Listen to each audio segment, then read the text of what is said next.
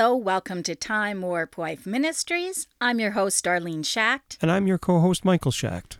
and this is Five Minute Marriage.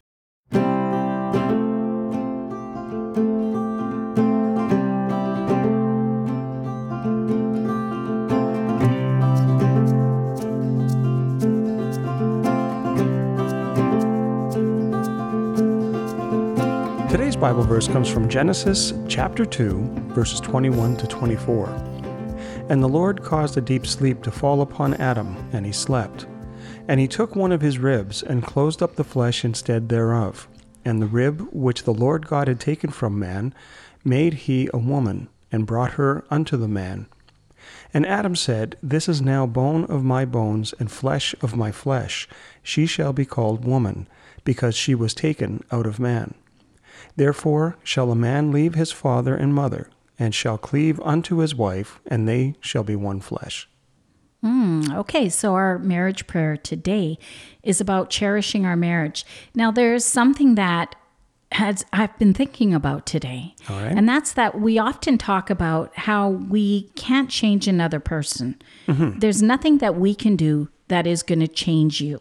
There's nothing that you can do that's going to change me. It's hard enough to change ourselves. And we've talked about this on other podcasts. But as I got to thinking about that today, I was reminded of 1 Peter 3, verse 1, which talks about wives. It says, In the same way, submit yourselves to your own husbands, that if any of them do not believe the word, they may be won over without words by the behavior of their wives. Mm-hmm. And so we see that the way that we live, the way that we, when we yield ourselves to God's will, Yeah. and when we um, we are loving and kind and compassionate and caring, then we have that power from God. Because I know you're going to crack me if I don't make sure I say power from God here, but but then there is that power that is there, the ability to influence a person, to Yes. affect a person's life, That's right. to draw them closer to you. That's right. And so, yeah, I thought that was really cool as I was thinking about that today. And then it it fit right in with this prayer because this prayer is about cherishing our marriage. Right. And if people say, you know what, there's my husband isn't loving and kind and my husband isn't like the person that I want him to be. I think that when you start changing yourself, that's when you start to see that the effect of it on your spouse. Yeah. and that's when you do see a difference when you start changing. You might even, it might just be your attitude. It can be something as simple as that. Changing your attitude. Um, and you will start seeing changes. And I challenge anyone that's listening right now to just think to yourself, what is it that I can change? I want to change one small thing that I think could be affecting my marriage. Maybe I don't even realize it's affecting my marriage. It could mm-hmm. be that attitude. Change that and see in one week if you can see a change in your marriage. That is really interesting. Okay, so you're saying kind of a challenge you're throwing out there. I am challenging. Yep. That is really interesting. Okay. Oh, that's really interesting. You kind of caught Yeah. me off Don't guard expect with that. them to change, but change Yeah. something yourself. Yeah.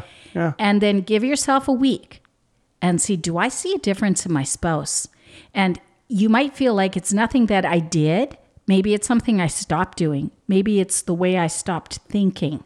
Yeah. Maybe it's the attitude I had toward my marriage That's right. that changed. Yeah. Or the attitude I have toward him. Whatever it is, think of this one thing, Yeah. one big thing that you can change in yourself and the way that you come across to your spouse. And there will definitely be a change. I think that there would. Absolutely. And I would love to know if there is.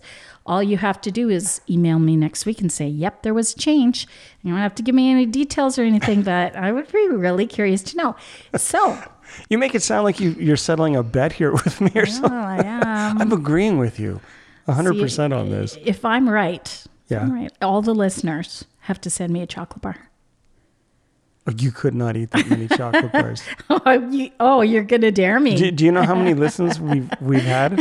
You know what? Today, actually, now that you say that, we're ticking over the 100,000 listens on this podcast.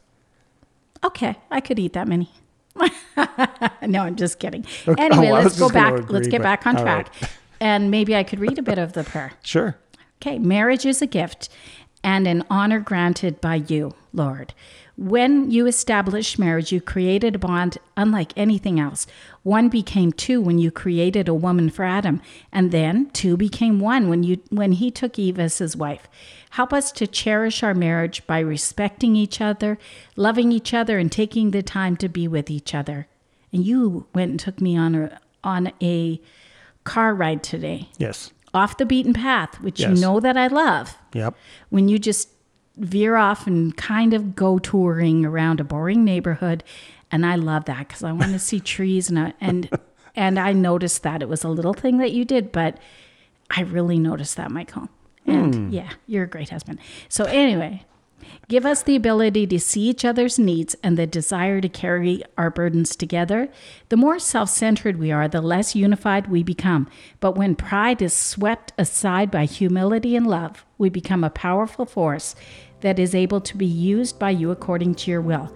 Thank you for this gift, Lord. May it always be used for your glory and honor. Amen.